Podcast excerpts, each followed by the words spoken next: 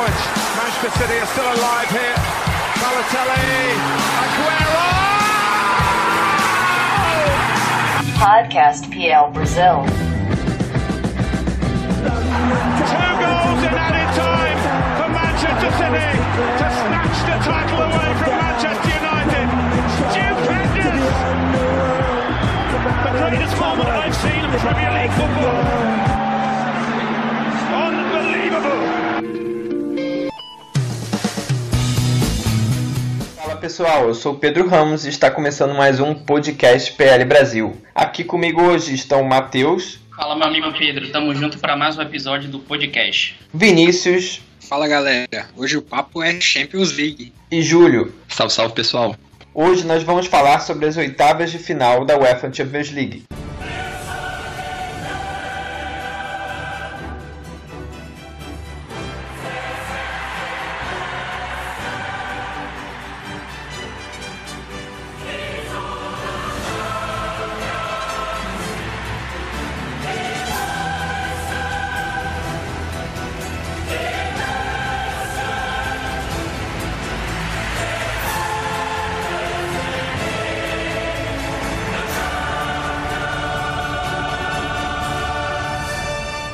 Pela primeira vez na história, nós vamos ter cinco clubes ingleses classificados para as oitavas.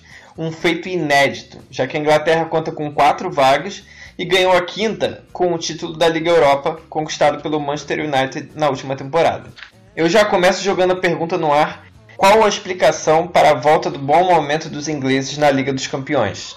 Bom, Pedrão, foi muito imprevisível, né? Dos cinco clubes ingleses, os cinco conseguiram é, se classificar, né? Quatro cons conseguiram se classificar em primeiro. O Manchester United, que liderou o grupo A, o Liverpool liderou o grupo E, o Manchester City liderou o grupo F, Tottenham que liderou o grupo H, né? Apenas o Chelsea lá no grupo C que ficou em segundo lugar, né? A Roma foi a, a líder da, daquele grupo. E um dos fatores que a gente pode, um dos motivos, né, que a gente pode indicar para essa boa fase dos clubes ingleses na Champions League é a questão dos técnicos, né? Os cinco técnicos das cinco equipes estão há mais de uma temporada, né? É, então são técnicos que já conhecem a equipe, conhecem o modo de jogo, conseguiram impor um padrão tático, né? A gente tem o Pep Guardiola no Manchester City, a gente tem o Antônio Conte, que foi campeão na primeira temporada com o Chelsea, né? E agora está na sua segunda. Anda um pouco ali na corda bamba, né?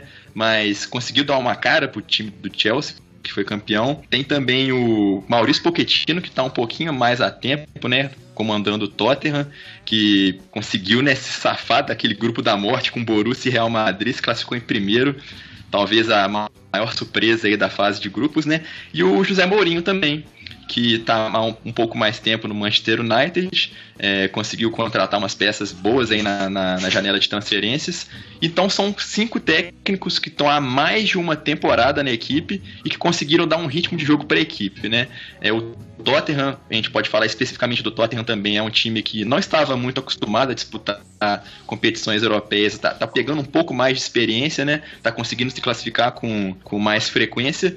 Então a gente pode falar que esses são os motivos aí, talvez, ou também, né, a boa fase das equipes, ou um pouquinho de sorte também, mas é fato que, pelo histórico passado, os clubes ingleses não estavam mandando bem na Champions League e agora cinco classificados com chances de, de, de classificar para as quartas de final também, né? Quem sabe. Concordo com o Júlio, acredito que isso passa muito pela continuidade dos trabalhos. Muito tem sido falado sobre ah, o momento de transição que Barcelona e Real Madrid vivem mas acredito que não, não seja esse o motivo. Acredito sim na continuidade do trabalho das equipes inglesas e que está dando, dando frutos aí na Champions League, conseguindo aí uma classificação de todas as cinco equipes que disputaram a fase de grupos.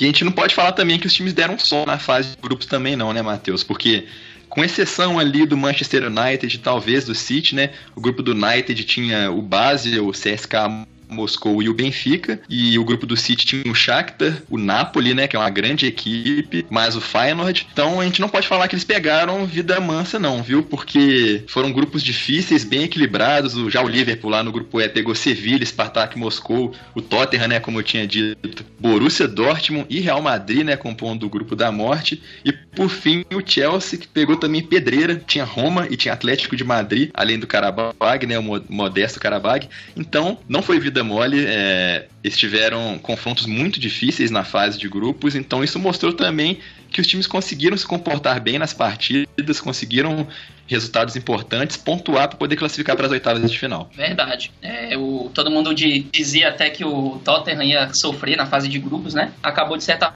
forma sendo uma surpresa pela autoridade que o Tottenham impôs no seu grupo, que é realmente era, foi o grupo da morte.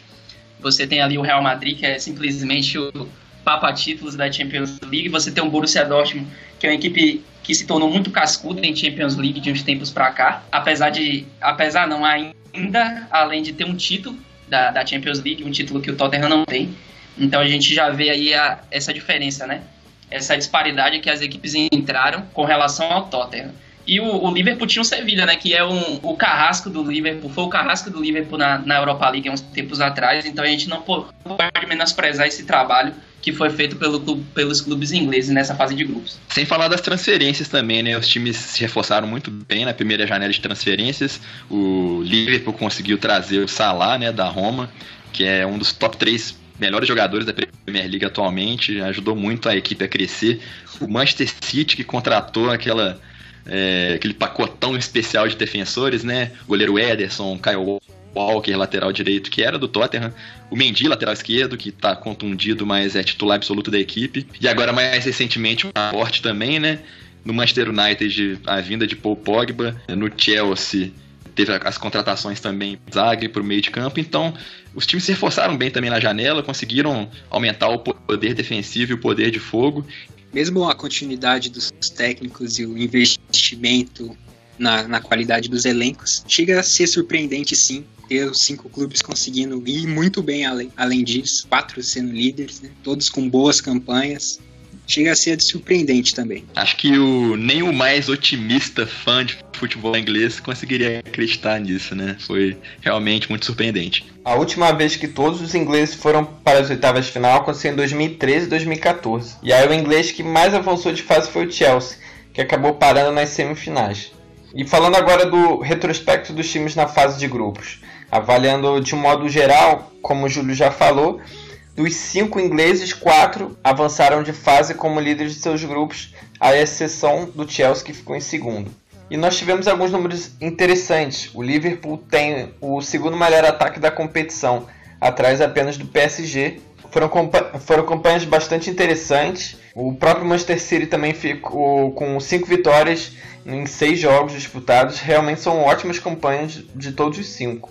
É, qual time se destacou mais nessa primeira fase? Olha, Pedro, acho que para mim, acho que para a maioria também, não tem como não citar o Tottenham como grande destaque né, dessa fase de grupos da Champions League. Porque pô, enfrentar um grupo com o Real Madrid, simplesmente com o Real Madrid, o maior campeão da história da competição, com Borussia Dortmund, né? Segunda, terceira potência ali da Alemanha, do campeonato alemão de futebol.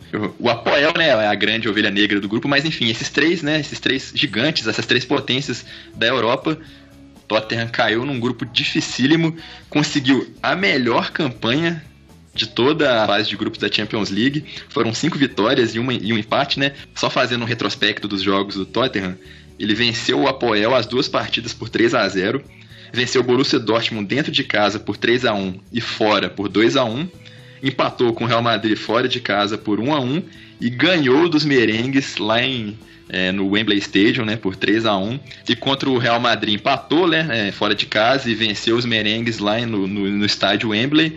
Então foi assim, uma, uma campanha sensacional. Acho que ninguém esperava muita gente acreditava que o Tottenham sequer é, passaria da, dessa pedreira, né? E conseguiu se classificar em primeiro com a melhor campanha. Foram gols, 15 gols feitos, apenas 4 sofridos, um saldo de gols de 11 gols. 15 gols marcados, quatro, apenas 4 gols sofridos e um saldo de gols de 11. Então foi assim, é, para mim a melhor campanha da fase de grupos entre os ingleses. Acredito que vai ser indiscutível pela, pela previsão que a gente tinha desse grupo, né? Ninguém imaginaria que o Borussia Dortmund ia fazer uma campanha tão ruim nessa fase de grupos.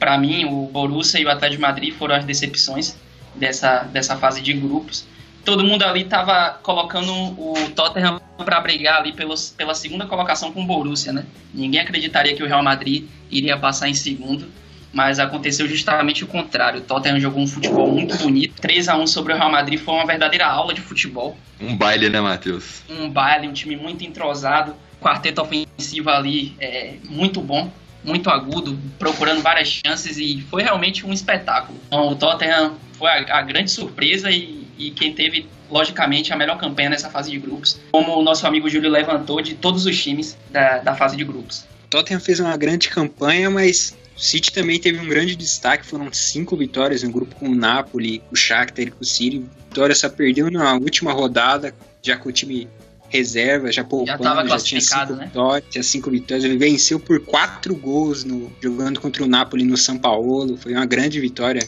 Fazer quatro gols no São Paulo é muito difícil poucas equipes conseguem isso. E era um confronto muito aguardado, né? É, Manchester City e Napoli, que eram considerados, se não ainda é considerado, dois times com futebol mais bonito dessa, dessa temporada. Então foi um confronto bem aguardado e o Manchester City venceu até com certa facilidade, na minha opinião, na primeira partida. Então o Manchester City também fez uma grande campanha nessa fase de grupos. E agora nós, nós vamos ter, dentro dos confrontos, é até bom deixar claro, a gente está falando apenas dessa semana agora de jogos, né? Tem a semana que vem com confrontos do Chelsea, confrontos do Manchester United. Mas falando agora só sobre o trio inglês que joga essa semana. Nós teremos Porto e Liverpool em Portugal, Basel Manchester City na Suíça e Juventus e Tottenham na Itália. Os três ingleses decidindo em casa. Qual desses confrontos é o mais difícil para vocês? Novamente o confronto do Tottenham, na minha opinião. É, o Tottenham vai pegar uma Juventus que, que vive uma temporada excelente. O pessoal pode até se enganar um pouco pela colocação da Juventus, né? Vice-líder do campeonato italiano, o Napoli é, é, é o líder do campeonato, mas a Juventus faz um, uma campanha extraordinária. Até agora na Série A são 19 vitórias, 2 empates e 2 derrotas, e está apenas a um ponto do líder Napoli. Então é uma campanha realmente sensacional. O, a Napoli e a Juventus vivem ali um, uma temporada fora de curva, né? Duas equipes se destoando muito das outras equipes ali. Então acredito que o confronto mais difícil vai ser o do Tottenham, né? O Tottenham não está tendo vida fácil nessa Champions League, pegou o grupo da morte, agora vai enfrentar a Juventus, que é uma equipe que foi vice-campeã da Champions League recentemente. Então é sempre bom a gente relembrar isso e ter o máximo de cuidado com a equipe da Juventus, que é uma equipe muito perigosa, principalmente em mata-mata. Então essa Juventus ela vem muito forte para essa fase, né, para a fase de mata-mata da Champions. Foi uma campanha na, na, na, fase de grupos, uma, uma campanha um tanto discreta, fez o, o, o necessário para passar de fase. Foram três vitórias, dois empates e uma derrota. Somou 11 pontos, ficou atrás ali do Barcelona. Foram sete gols feitos, cinco sofridos, um saldo de dois gols. E acredito que o é, Juventus não teve um destaque assim na, nessa fase de grupos, na minha opinião. Foram ali um bem ali igualitário ali o, o número de gols, uh, os desempenhos de jogadores, mas eu destacaria o Higuaín, que vive um, uma fase muito boa. Ele é um artilheiro nato e fez uma boa campanha na fase de grupos, fez gols importantes para que a equipe pudesse avançar. E a Juventus está tá somando números excelentes nessa temporada. Para a gente ter uma ideia, é, a velha senhora já tem 15 jogos sem perder em todas as competições. São 13 vitórias e 2 empates. A última derrota da equipe foi para a Sampdoria no dia 19 de novembro. Então, 15 jogos sem perder é um número realmente muito expressivo. E se a gente contar as partidas de 2018, a Juventus ainda não sofreu gol. Foram seis partidas, nenhum gol sofrido. Destacando também a entrada do goleiro polonês Chesney, que vive uma excelente temporada também. Entrou no lugar de Buffon lesionado e tem dado conta do recado, tá? Tem aí somado clean sheets importantes para a equipe. O último gol sofrido foi no dia 30 de dezembro contra o Hellas Verona. A equipe já tem um longo período sem sofrer gols e isso até coloca um pouco mais de pimenta nesse confronto, porque de um lado a gente tem o um artilheiro do ano, né? O artilheiro da temporada, perdão, o Harry Kane, com 56 gols marcados, e do outro lado a gente tem a, Juventus, né, que já tem seis partidas sem sofrer gol em 2018, já tem 15 jogos sem perder, então vai ser um confronto muito bom por, por causa desses dados também. Como eu já falei, a, a Juventus ocupa a segunda colocação da Série A, 19 vitórias, 2 empates e 2 derrotas. E a gente pode aqui fazer um, uma previsão do time que pode enfrentar Tottenham na próxima semana, né? Eu acredito que o técnico Alegre vai de Chesney no gol. O tema defensivo deve ir de Lichtensteiner, Benatia, Chiellini e Alexandro. E aí vem aquele trio de volantes, né? O Kedira, O Pjanic, a gente tem uma dúvida. O Matuidi ele se lesionou é, na última partida contra o Sassuolo, partida que a Juventus deu 7 a 0 uma goleada muito, muito expressiva, né? um espetáculo. Fica a dúvida se o francês vai poder atuar ou não. Então, se o Matuidi ele não tiver condições, vai entrar o Marquise, que não deve nada ao francês também, né? Um grande volante, grande jogador. E aí a gente tem aquele trio de ataque, né? Que é o de bala, pode entrar ali o Douglas Costa ou o Bernadeschi, o Higuaín e o Mandzukic. Essa deve ser a provável, a provável time da Juventus para esse confronto. A Juventus tem um, um, várias opções boas também ali no banco de reservas, então é uma equipe muito forte, uma equipe que vem com tudo aí, até por ter ficado com água na boca aí na última disputa da Champions, não ter levado o título. Então acredito que a gente deve ficar de olho nesse confronto, que é um, um dos confrontos mais aguardados dessa oitava de final. Ô, Matheus, você acha que a falta de experiência do Tottenham na competição pode pesar? Pode pesar sim, Pedrão. É, a Champions League é uma competição que, além da equipe ter que viver uma excelente fase, né? É, simplesmente os melhores do mundo reunidos ali. É, conta muito o peso da camisa, o, aquele time cascudo, né? Nós vemos o Real Madrid, que tem um histórico de títulos pela Champions, é uma equipe que, mesmo que não viva um bom momento, a gente nunca pode descartar. Então a Juventus ela tem vantagem no, é, sobre o Tottenham nesse quesito. É uma equipe já tarimbada na Champions League, tem esse retrospecto recente. Então isso pode pesar sim contra o Tottenham, mas acredito que vai ser um confronto equilibrado. Ô Júlio, o que que, que, que esse Porto pode complicar a vida do Liverpool aí agora? Olha, o Porto fez uma campanha razoável na fase de grupos da Champions, pegou um grupo ali com quatro times de pequeno e médio porte, né? O grupo que era formado por Besiktas, a Turquia, o RB Leipzig, né? Grande, o grande destaque do, do, futebol alemão nos últimos dois anos, e também o Mônaco. Então o Porto terminou em segundo lugar, ficou atrás do Besiktas, né? Por incrível que pareça, RB Leipzig e Mônaco foram eliminados. O Porto então acumulou seis partidas, entre elas três vitórias, um empate, duas derrotas, mas pode ser uma pedreira assim o Liverpool, pode ser uma, um, um, um, adversário complicado para a equipe da terra do Liverpool, se a gente levar em conta né, a campanha do clube português lá no campeonato nacional. O Porto é o líder do campeonato português com 52 pontos, ele está a, na frente do Benfica e do Sporting, que estão empatados com 50 pontos na segunda e na terceira colocação na tabela. E o, o Porto tem 20 partidas, 16 vitórias, 4 empates e nenhuma derrota ainda no Campeonato Nacional. Então é um time que deu umas vaciladas ali na competição europeia, mas em Portugal tá mandando muito bem. É, a última rodada o Porto venceu uma, uma, uma, partida importante no campeonato, venceu o Braga por 3 a 1 em casa.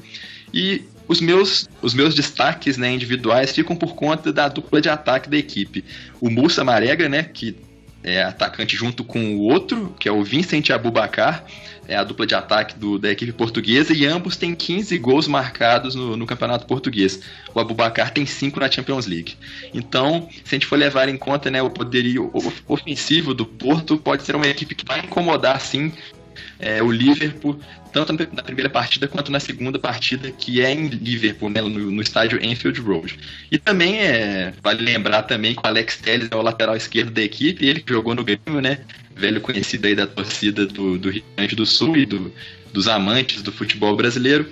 Então, o Porto, sim, se a gente for levar em conta né, essa campanha boa, sólida, é, no, no, campeonato português, é um time que vai incomodar sim o Liverpool com certeza, Pedro. Como é que você acha que pode ser o jogo lá no estádio do Dragão? Você acha que o Liverpool tem condições de vencer, tem condições de, de conquistar um bom resultado lá, lá em Portugal? Depende de como o Porto vai vir encaixado né, para esse jogo. Porque se a gente for levar em conta o desempenho do Liverpool na Premier League, né? O Liverpool é um time muito conhecido por não conseguir encaixar muito seu padrão de jogo contra equipes bem defensivas, né?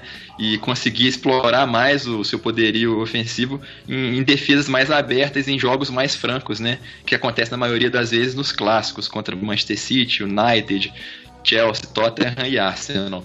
Então, se o Porto vier fechadinho, querendo contra-ataque, mesmo jogando em casa, é, pode ser que o Liverpool cons não consiga encaixar o seu jogo lá. Mas se o, se o Porto for para frente, é, é, der espaços lá atrás, né? Então vão, vai ser um, um, padrão de jogo aí que o Liverpool vai conseguir explorar bem, certamente, com os dois wingers, né, que é o Mohamed Salah e o Sadio Mané, que são os dois grandes velocistas da equipe do Jurgen Klopp. Então tudo depende de como o Porto vai vir para esse jogo, Pedro. Falando agora do de Basel e Manchester City. Basel foi a surpresa da fase de grupos, não é isso, Vini? Isso, fez uma grande campanha, quatro vitórias e duas derrotas. Ganhou do Manchester United por 1 a 0 na quinta rodada. Deu um gás ali que goleou o Benfica por 5 a 0 jogando na Suíça e venceu por 2 a 0 jogando lá no Estádio da Luz, em Portugal, por 2 a 0 Foi uma grande campanha. A único jogo que jogou um pouco mais mal foi a primeira rodada que contra o Manchester United, que tomou 3 a 0 o jovem técnico do, do Basel, Rafael Vick, tem um, um elenco meio, é um, um 11 escalado assim, já meio certo. Ele monta o time no 3-4-3, mas agora nessa janela de janeiro ele perdeu dois dos seus grandes destaques do time. O Manuel Akanji, zagueiro jovem de 19 anos, que foi pro Borussia Dortmund, e o Renato Stephen, ponta direita, que foi pro Wolfsburg. Então complicou o time, ele teve que mudar o esquema agora nesse retorno da, da segunda parte da temporada, ele já está montando o time no 4-2-3-1. E não tem reposição. Contratou o zagueiro brasileiro barra brasileiro e suíço Léo Lacroix, do San Etienne, mas ele não repõe o Manuel Akanji tão bem assim na zaga, e é por isso ele só fica no banco. O capitão Sushi e o colombiano Balanta formam a, a zaga ali, agora nessa nova formação do 4-2-3-1. O bom lateral direito deles, Lang, joga muito bem também, mas a grande perda do que da equipe é o Renato Stephen, que jogava aberto na equipe e que fazia recomposição muito bem. Talvez o Manchester United tenha o, o Manchester City, perdão, tenha o confronto mais mais fácil nesse momento da Champions League das oitavas de final. Depois que o City fez uma ótima campanha na fase de grupos, como você falou, venceu o Napoli fora de casa. O Basel não parece ser a talvez a pedreira que o que o City poderia pegar, né? Para quem venceu o Napoli fora de casa, vencer o Basel pode não ser uma tarefa tão difícil assim para o Guardiola. É, imaginando o confronto assim, você imagina logo de cara duas vitórias do, do City, até com certa tranquilidade. Na Suíça, talvez um pouco mais de dificuldade, mas vencendo os dois confrontos. Ainda mais com, a, com as grandes perdas que o Basel teve na, agora nessa janela de transferências, que dificultou a equipe, que não conseguiu reposição à altura na equipe e também passa um momento delicado no Campeonato Suíço. Duas derrotas seguidas nas últimas rodadas. É apenas o segundo lá. Ele tinha uma, uma sequência de, de campanhas de título lá incrível. E nessa temporada é apenas o segundo. Agora vamos para as análises dos times. Tottenham, Liverpool e City. Vou falar um pouco do Tottenham. O Tottenham é o Tottenham, né? Que a gente já conhece. Uma equipe bem montada pelo, pelo agente no Pochettino a gente não deve ter mudanças é, expressivas. Deve ser a mesma equipe que vem atuando ali num 4-2-3-1. A diferença é que o Tottenham, durante o jogo, é bem dinâmico. O técnico Pochettino consegue adaptar ali as peças de acordo com a necessidade do jogo. Então a gente vê ali, ora a equipe atacando com, com três ali, chegando o Dele Alli e o Som para iniciar o Harry Kane. A gente vê a equipe defendendo já com o maior número de jogadores. Mas a equipe que deve entrar em campo é, o Loris, Davis, Vertonghen, Sanches e Trippier. Dembele e Dyer.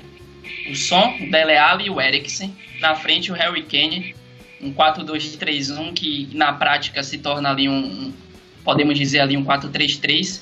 O Dele Alli e o Son avançam bastante. O Eriksen também ali chega bastante ao ataque, mas atua mais centraliz é, pela direita, atrás do Harry Kane ali, buscando é, preencher aquele lado ali.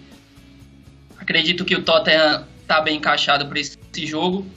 É, deve fazer uma, uma partida mais cautelosa, é, explorando as transições ali ofensivas bem rápidas na, na Itália. Até porque a equipe da Juventus vai querer se impor dentro de seus domínios. A equipe do Tottenham vai ter dificuldade para vencer esse bloqueio defensivo. É, apesar do, do, da Juventus não jogar mais ali no, com três zagueiros, que é uma formação tradicional que a gente está acostumado na Itália, principalmente na Juventus, eles vêm atuando com duas, é, uma linha de quatro ali, dois zagueiros, dois laterais, uma formação ali padrão. Mas a, acredito que ainda assim vai ser muito difícil é, para a equipe do Tottenham conseguir furar esse bloqueio defensivo. Apesar da formação da Juventus. Mas estou confiante, acredito que o Tottenham vai fazer uma bela partida na próxima semana e a expectativa é trazer alguma vantagem para o jogo no Wembley, né? A expectativa é essa e é, vamos torcer para o Harry Kane balançar as redes do Chesney, que, o que não aconteceu ainda no ano de 2018. Se você tivesse que palpitar vitória, empate ou derrota, qual que você arriscaria? Olha, um pouco difícil a gente fazer essas previsões, né? Mas acredito no acredito num empate nesse, nessa primeira partida. Acho que o Tottenham não vai ter vida fácil nesse primeiro confronto e vai trazer esse empate para decidir em casa. Acredito que o empate vai ser muito benéfico, ainda mais se for por é, marcando gols, né? Mas aí a gente tem o segundo jogo que vai ser complicado também. Mas o empate eu acho que é um, um, um resultado agradável para o Tottenham. Lembrando que o Tottenham vai ter à disposição Lucas Moura, né? Lucas Moura vai poder atuar. Apesar dele ter ficado no banco de reservas pelo PSG na Champions, ele não entrou em campo. Então o regulamento da UEFA permite que ele possa jogar pelo Tottenham, visto que ele não, não defendeu o PSG dentro de campo no, na Champions League. Então nós temos aí mais um, um, um, uma alternativa para o Pochettino, o Lucas Moura, que pode dar bastante velocidade ali, pode ser uma arma poderosa para o Tottenham, principalmente nesse jogo de ida, onde a Juventus vai, vai tentar impor dentro do seu mando de campo. É, o Júlio, como é que vem o Liverpool agora é, reforçado depois dessa janela? Reforçado entre aspas, né? O Liverpool é a grande montanha russa que a gente conhece, né? Mesmo tendo vindo de, de uma partida boa contra o Tottenham, né? Tomou um empate no finalzinho, com uma decisão ali meio duvidosa do juiz ao marcar o pênalti do próprio Van Dijk, né? Ganhou do Huddersfield Town há duas rodadas atrás, mas foi eliminado na Copa da Inglaterra para o West Bromwich por 3 a 2 Então, o reforço chegou, mas os mesmos problemas não perduram na equipe do, do Jürgen Klopp, né? Então não dá para saber como que o Liverpool chega aí para o confronto contra o Porto. Mas se a gente não levar em conta né, a contusão do Nathaniel Klein, que é o lateral direito titular da equipe, que está lesionado desde o início da temporada, o Klopp vem com força máxima aí para a partida contra a equipe portuguesa. É, se a gente for levar em conta as últimas formações do, do técnico alemão, né, o Liverpool deve vir com o Loris Karius, que está se destacando mais com o Mignolet, né? Os dois estavam ele é, lutando pela titularidade, mas o goleiro alemão está se, se, destacando um pouco melhor. Na zaga, o Van Dijk é o, é o zagueiro titular absoluto e incrível, né? Porque a gente pensava que o Matip ia ser unânime, de forma unânime o companheiro de zaga do, do zagueiro holandês, mas só que contra o Tottenham o Klopp optou pelo Lovren. Então a gente não sabe qual dos dois zagueiros vai, vai compor a zaga ali. O Robertson deve ser o lateral esquerdo, e na lateral direita, outra dúvida, né? A gente tem o Alexander Arnold ou o Joe Gomes, os dois jovens laterais defensores aí da equipe. No meio de campo, o Klopp deve manter a trinca de volantes, com Jordan Henderson, o capitão da equipe, Henry Kahn, e aí o terceiro dessa trinca de volantes pode ser o James Milner ou pode ser o, o Oxlade Chamberlain, que chegou do Arsenal, né, na, na, janela de transferências, ou o Inaldo, levando em conta que o Jürgen Klopp adora mexer na equipe, né, não gosta muito de repetir a formação, então pode ser outra dúvida aí. E na frente, é, de forma unânime, né, o, o, trio ofensivo do Liverpool com o Mohamed Salah, que está jogando pra caramba nessa temporada. O Sadio Mané, que tá mais apagado, não tá jogando tão bem assim. E o Roberto Firmino, né? Tema do nosso último podcast, compondo aí os prováveis 11 titulares do Liverpool. Então, só recapitulando, né? Não dá para saber como que o Liverpool chega, mas levando em conta que a equipe não vai pegar uma grande potência aí da Europa, né? Como o Tottenham que vai enfrentar a Juventus. Então, as expectativas são boas, mas tudo depende de como essa montanha russa vai se comportar né, lá em Portugal. É, você citou antes que os, o, a dupla de ataque do Porto vem muito bem, pode ser uma dor de cabeça ainda maior para a defesa do Liverpool tão instável nessa temporada. Pode ser sim, tanto na velocidade quanto no jogo aéreo, né? Porque a gente vê a, a defesa do Liverpool aí batendo cabeça, mesmo com o Van Dijk, que é um zagueiro de, de boa estatura, né? Mas como é um sistema defensivo que ainda peca muito, ainda não está entrosado com a chegada do novo reforço. Então, esses dois atacantes aí do, do Porto podem sim dar uma canseira para o sistema defensivo. O Klopp vai ter que ficar de olho e tomar cuidado, né? Porque começando com um resultado ruim lá em Portugal, às vezes pode ser difícil de buscar lá na Inglaterra. Então vamos ver aí como que vai se comportar a equipe do Klopp. O sistema defensivo, como você falou, né, Julião, do, do Liverpool bastante, né? Principalmente em mata-mata da Champions, que a gente sabe que pode ser fatal. Então, da mesma maneira que o Liverpool tem um, um grande poder ofensivo, fica a preocupação aí para o sistema defensivo, né? Com relação a tomar esses gols aí que podem definir a eliminação da, dos Reds, né? É muito desequilibrado, né, Matheus? Um ataque muito bom e a defesa muito ruim. E quem não se lembra, né, daquela, daquela partida contra o Borussia Dortmund, que o, que o Liverpool foi buscar o resultado. Foi 4 a 3 né, se não me engano, em Enfield Road, pela Liga Europa.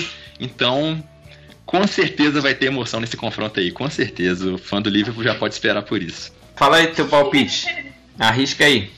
Bom, conhecendo o Liverpool do jeito que eu conheço, eu arriscaria uma derrota.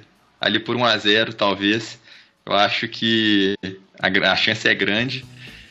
Mas o Liverpool vai conseguir buscar o resultado, como sempre, em Enfield, então essa derrota aí não vai desanimar os torcedores Reds, não. Uma derrota é, marcando gol lá em, é, lá em Portugal não é jogo ruim, não. Não é não, levando em conta o gol fora de casa, é. né, se o Liverpool perder por 2 a 1 ali. Mas a gente sabe que o Liverpool com essa defesa, né, mesmo em Enfield, 1 a 0 ali é bem provável também, né? Então, então vamos esperar aí por duas partidas de muitos gols. Falando agora de Manchester City, um time que fez cinco vitórias em seis rodadas na primeira fase. Como é que vem esse City do Pep Guardiola, Vini? Se o Tottenham tem uma parada dura como a Juventus e o Liverpool tem um, um confronto até que mediano contra o Porto, o City tem um confronto mais favorável para encarar até pelo retrospecto na temporada, vendo muito bem o City, e também pelo adversário que vem caindo neste momento. Perdeu peças e, no, e os resultados também não estão vindo. O City tem, né, nos últimos jogos, perdendo vários jogadores por lesão. Recentemente, agora, o Leroy Sané foi o último, mas talvez ele se recupere para o jogo da volta. Mas é um bom, um bom, bom confronto ali para testar o, o Manchester City mesmo, mesmo nesse momento que é de grande favoritismo da equipe. Ela, ela vem, Pep Guardiola monta a equipe num, num 4-1-4-1 que às vezes se torna um 4-3-3. Vou falar aqui os 11. Bem provável que sejam esses. Ederson, Walker, Laporte ou Stones, dependendo do físico do Laporte, que chegou recentemente. Otamendi, Delphi se recuperar da lesão, ou Zinchenko. Aí Fernandinho, Aí a linha de quatro mais de meio-campistas mais ofensivos. Bernardo Silva na direita no lugar do Sané, Davi Silva e De Bruyne interiores e Sterling na esquerda. E o Agüero mais adiantado, já que há um bom tempo já está sem o Gabriel Jesus lesionado e o Agüero vem cada vez melhor nas rodadas. E vamos ver como é que o Laporte vai se comportar, né, se ele jogar. Vamos ver como é que ele vai se comportar agora numa, na competição de mais peso, né, que é a Champions League. Ele que já jogou duas partidas pelo Manchester City na, na Premier League, tem se saído muito bem ao lado do Otamendi, né? O Otamendi, que fica aí a curiosidade, né? Foi o primeiro jogador das grandes ligas europeias a conseguir 2 mil passes completos em partidas. Então, vamos ver como é que esse zagueiro vai se comportar em outra competição, né? Mas eu acredito que, conforme o Matheus disse, né? O City não, não vai ter muito problema para passar, não é, deve conseguir bons resultados. Eu arriscaria, inclusive, em duas vitórias com goleada. Vini, como você avalia o grande golpe aí do, do Leroy Sané, a, a grande perda da equipe do, do City para esses confrontos? Você acha que, que o City é, terá dificuldade por conta da ausência dele ou conseguirá reverter essa situação ali? Porque nós vemos que o City tem uma equipe bastante limitada em número de jogadores, né? Então o Guardiola ali terá que se reinventar novamente. Ele deve puxar, como você falou, o Sterling para o lado ali do, do Sané, mas ele perde muita, muita qualidade, deixando a equipe menos fatal do que costuma ser. Como você avalia o City sem o Sané? E você também acha que o Bernardo Silva é a melhor opção para o lugar do Sané, ou você acha que poderia entrar outro jogador ali na posição que o, que o jogador contundido deixou né, no Manchester City? Herói Sané é uma grande perda nesse momento, vim em grande fase, jogando muito mesmo, participando de vários gols, assistências e gols. É uma grande perda. Bernardo Silva é o favorito para assumir essa vaga no confronto da Champions League, mas Sané deve fazer mais falta durante as rodadas da Premier League do que nesse confronto diretamente com o Basel. Tem um elenco um pouco mais fraco do que os adversários do City na Premier League. Então esse Sané deve fazer mais falta na Liga é, Nacional do que na Champions League. E o Bernardo Silva deve recompor bem ali o, o lado direito, fazendo muito bem a função do, do Sané. É um pouco diferente, o Sané tem uma agilidade maior ali. Mas o Bernardo Silva não fica muito atrás, não. Tem uma, uma grande. Um grande jogador também, fez uma excelente temporada passada no Mônaco e se destacou o português. Outro destaque da equipe que eu faço é o, é o Fernandinho, é o, é o, capitão da equipe, também o, o cérebro da equipe ali escondido. De Bruyne se destaca, o Davi Silva também, mas o grande cérebro da equipe ali é o Fernandinho. Ele faz jogar todo mundo ali, mesmo não aparecendo tanto. É o grande, grande nome da equipe, eu diria, da temporada, mesmo não aparecendo tanto. O famoso trabalho sujo lá atrás, né? Que ninguém vê, mas que é muito importante para a equipe. O motorzinho do Guardiola, né? A grande surpresa da, da equipe talvez seja, se o Delphi não estiver em condições de jogo, seja o Zinchenko, que é um meia ofensivo, jogar na lateral esquerda. Já fez em algumas rodadas isso substituindo o Delphi, mas é um pouco de surpresa também ali o ucraniano, que é um chegou no início da temporada surpreendendo ali de, após um empréstimo pro PSV, né? mas ele pode surpreender o garoto ali jogando improvisado na lateral esquerda, pode fazer um bom trabalho também. É, nós temos também, uh, com a chegada do Laporte, a possibilidade do, do City voltar ao esquema com três zagueiros, né, que foi utilizado no começo da temporada. Levando em consideração que o Guardiola não se apega muito a formações, ele é, sempre está se reinventando, sempre procurando maneiras de, de, vencer o adversário. Acredito que pode ser uma possibilidade também. Embora, na minha opinião, ele deva realmente manter a formação e adicionar o Bernardo Silva ali na direita, o Sterling na esquerda e o Agüero ali na frente. Eu, na visão de todo mundo e principalmente minha também, eu vejo como duas vitórias, mas eu para fazer um palpite ali, eu acredito no, que o Basel arruma um empate agora nesse jogo de ida na Suíça, surpreende a equipe do City, faz um, um golzinho logo no início do jogo ali, consegue segurar bem. É um time que gosta de, de ter o controle da bola, o time suíço. Tem um grande nome em grande fase, o Eliononce, o norueguês, jogando muito. Ele é o cérebro da equipe, ele pode surpreender ali e arrumar um, um empatezinho ali, que eu acredito no empate. Foi modesto, Vinícius, foi modesto. então vamos lá. Os três ingleses passam ou não? Eu acho que sim, vão passar os três. O Tottenham com um pouquinho mais de dificuldade, né? Pela grandeza do, do confronto contra a Juventus, mas eu acho que os Spurs vão derrotar assim a velha senhora. Pela, pelo nível de dificuldade, de forma mediana, eu acho que o Liverpool vai sofrer um pouquinho, mas vai passar também. Eu acho que vai perder o primeiro jogo e conseguir o bom resultado em Enfield. E o Manchester City, sem nenhum problema, vai passar tranquilaço, sem dor de cabeça para as quartas. Eu tô confiante nos times ingleses. É, acredito que os três vão passar, embora eu ainda tenha um pé atrás com relação ao Tottenham. Por conta de ser a Juventus, nunca podemos menosprezar a velha senhora.